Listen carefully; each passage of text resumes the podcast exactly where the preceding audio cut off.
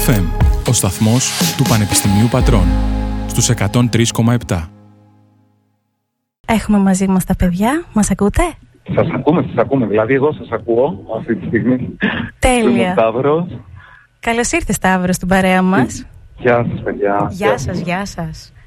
Λοιπόν, ας ξεκινήσουμε. Πρώτα απ' όλα ευχαριστούμε πάρα πολύ που δεχτήκατε αυτή την πρόσκληση. Ευχαριστούμε εμείς πολύ για την πρόσκληση. Και Φωτεινή, ο λόγος δικός σου. Ας ξεκινήσουμε λοιπόν.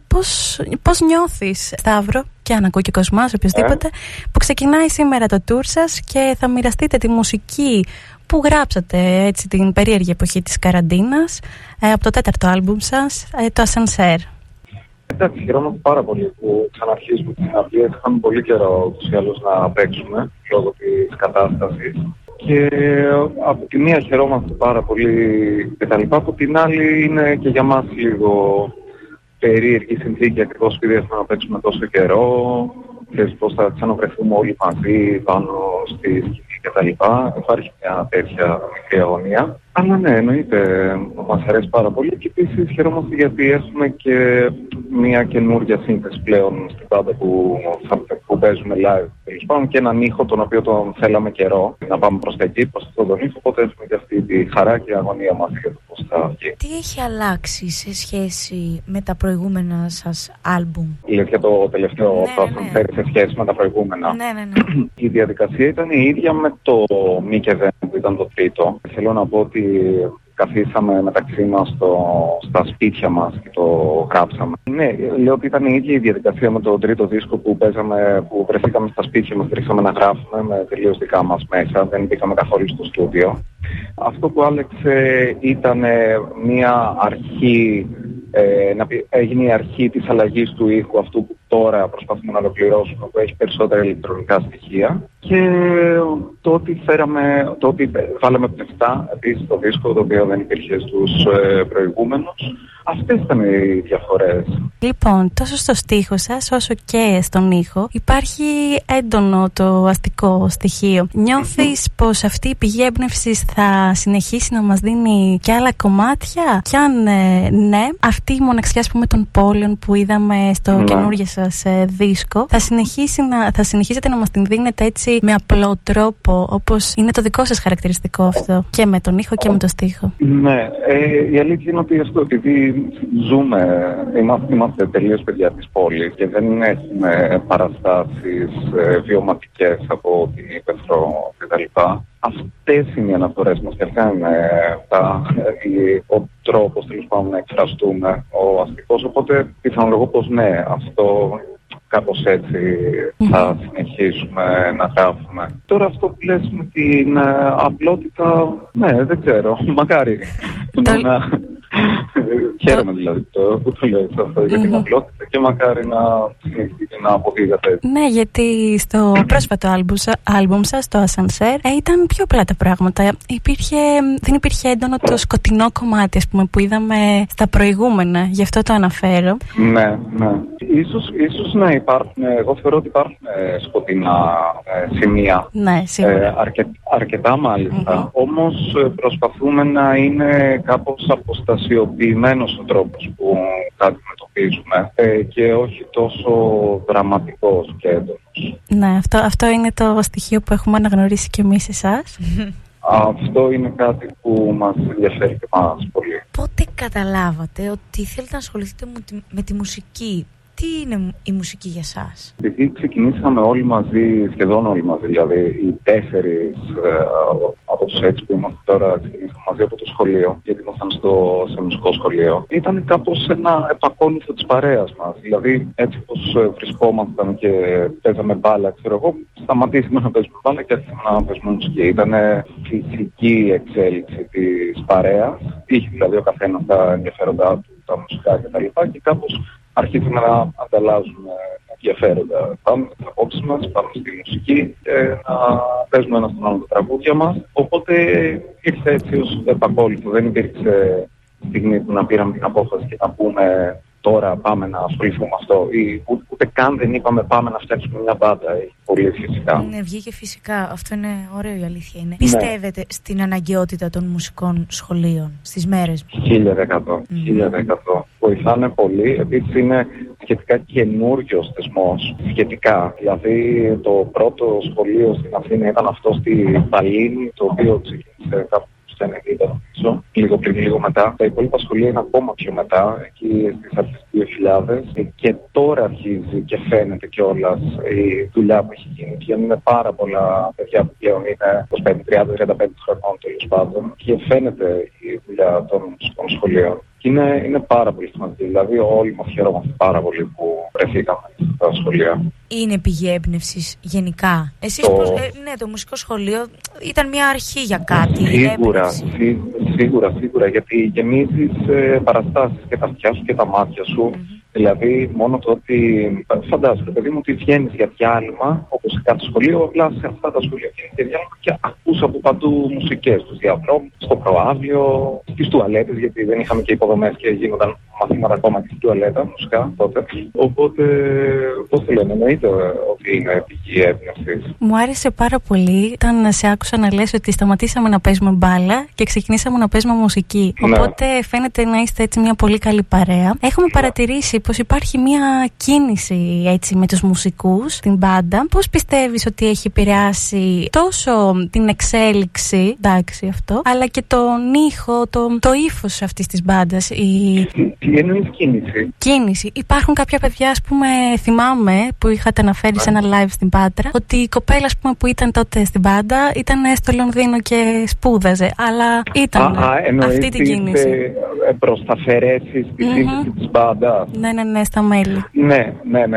Αυτό τώρα όσο περνάει ο καιρός και εμείς αλλάζουμε αυτά που σκεφτόμαστε, οπότε μπορεί να φανταζόμαστε άλλα όργανα, άλλο ήχο κτλ. Οπότε γίνονται οι ανάλογες προσταφαιρέσεις. Είναι και το πώς θα τύχει να γνωρίσουμε κάποια άτομα. Ας πούμε, τελευταία προσθήκη αυτή τη στιγμή πάντα είναι ο Φάνσο Ζαχώπλο, που τον είχαμε δει πρώτα, τον είχαμε βρει καλλιτεχνικά στο YouTube και λέγαμε μα τι ωραία πράγματα είναι αυτά που κάνει. Και τίποτα. Απλά σε κάποια φάση βγήκαμε, γίναμε φίλοι κτλ. Και κολλήσαμε τόσο που λέμε ότι πρέπει να παίζουμε μαζί. Πανέμορφα.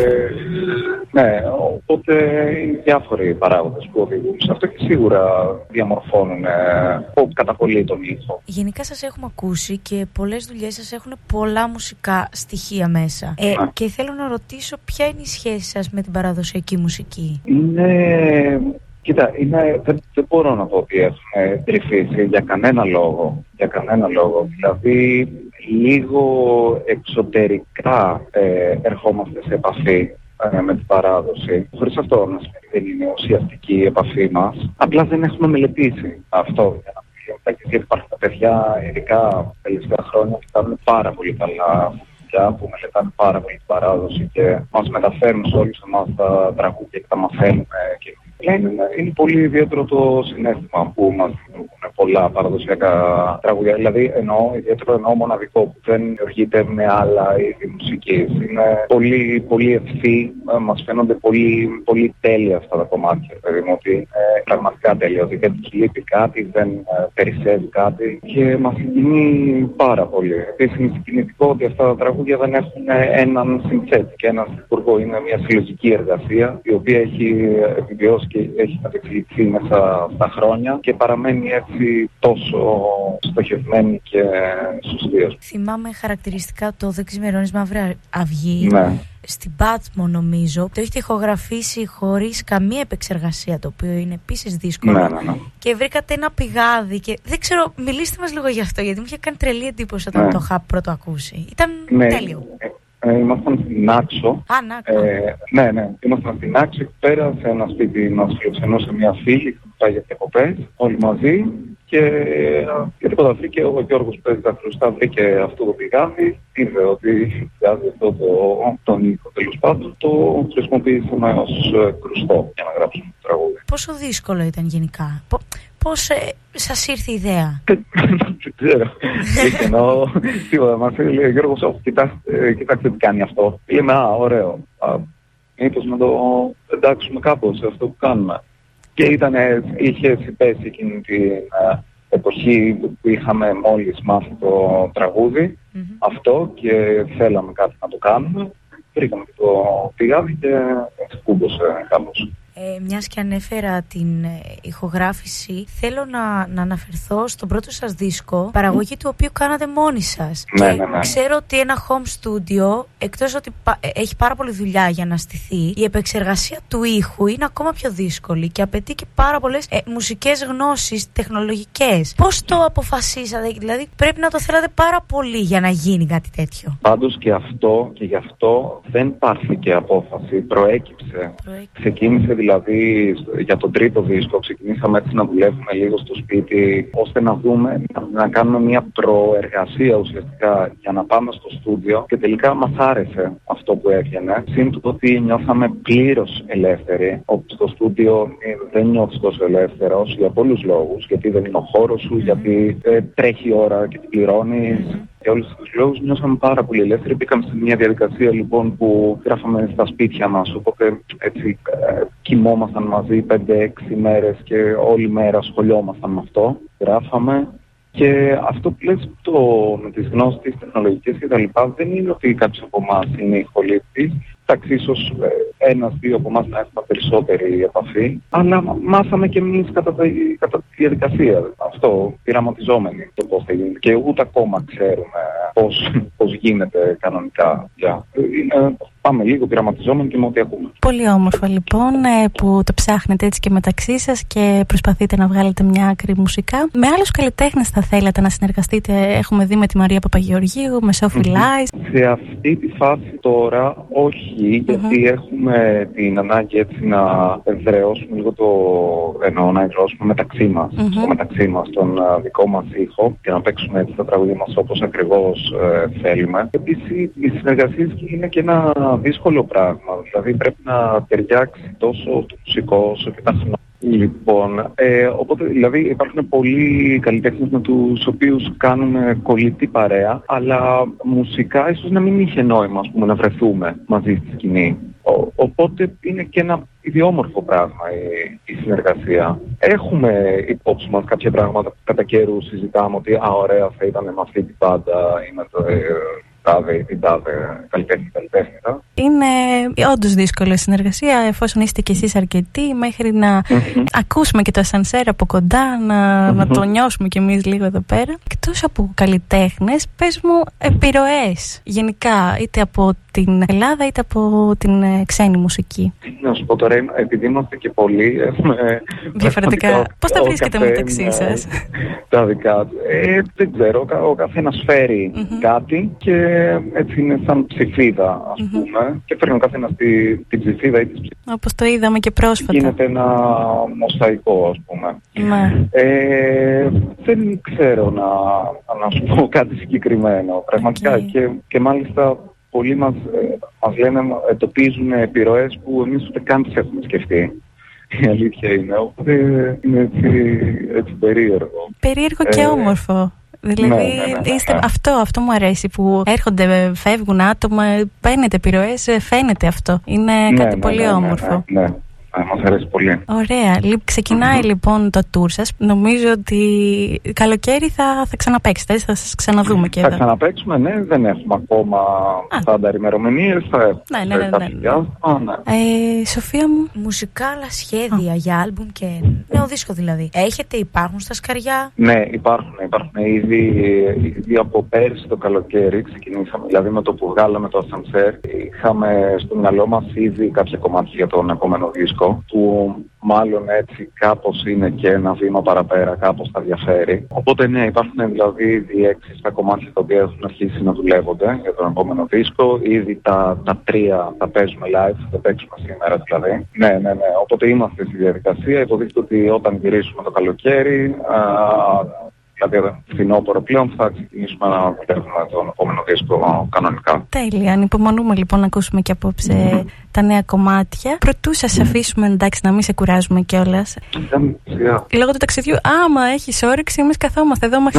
Εσύ ό,τι θέλεις. Λοιπόν. Ό,τι θέλετε, κορίτσι, εσύ. Ευχαριστούμε πάρα πολύ. Για πες μου λίγο για το χώρο σας, το Μεταξουργείο. Τι γίνεται εκεί πέρα? Αυτό είναι κάτι που το θέλαμε πάρα πολλά χρόνια. Δηλαδή από μικρή από το σχολείο έτσι το λέγαμε σαν όνειρο. Όπως λέγαμε, να έχουμε μια μπάντα και να παίζουμε κτλ. Το ίδιο λέγαμε και για ένα τέτοιο χώρο. Όπου θα κάνουμε τα δικά μας πράγματα, τις πρόβες μας.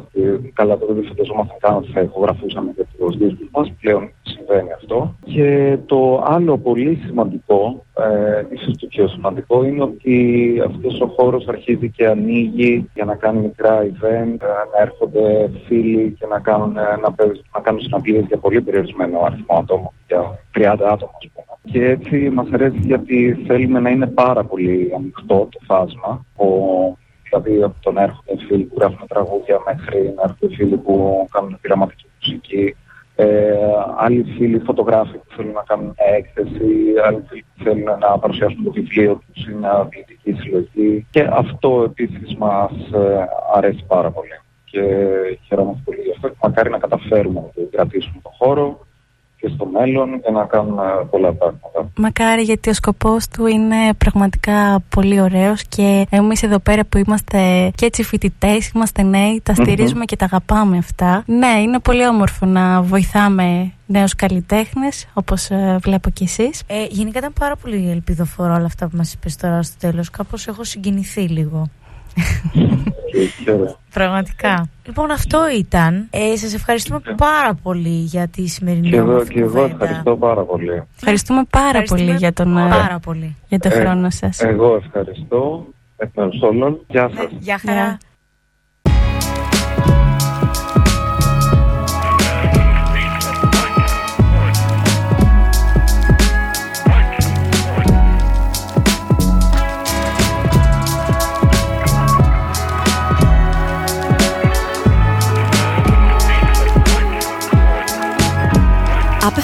fem.upatras.gr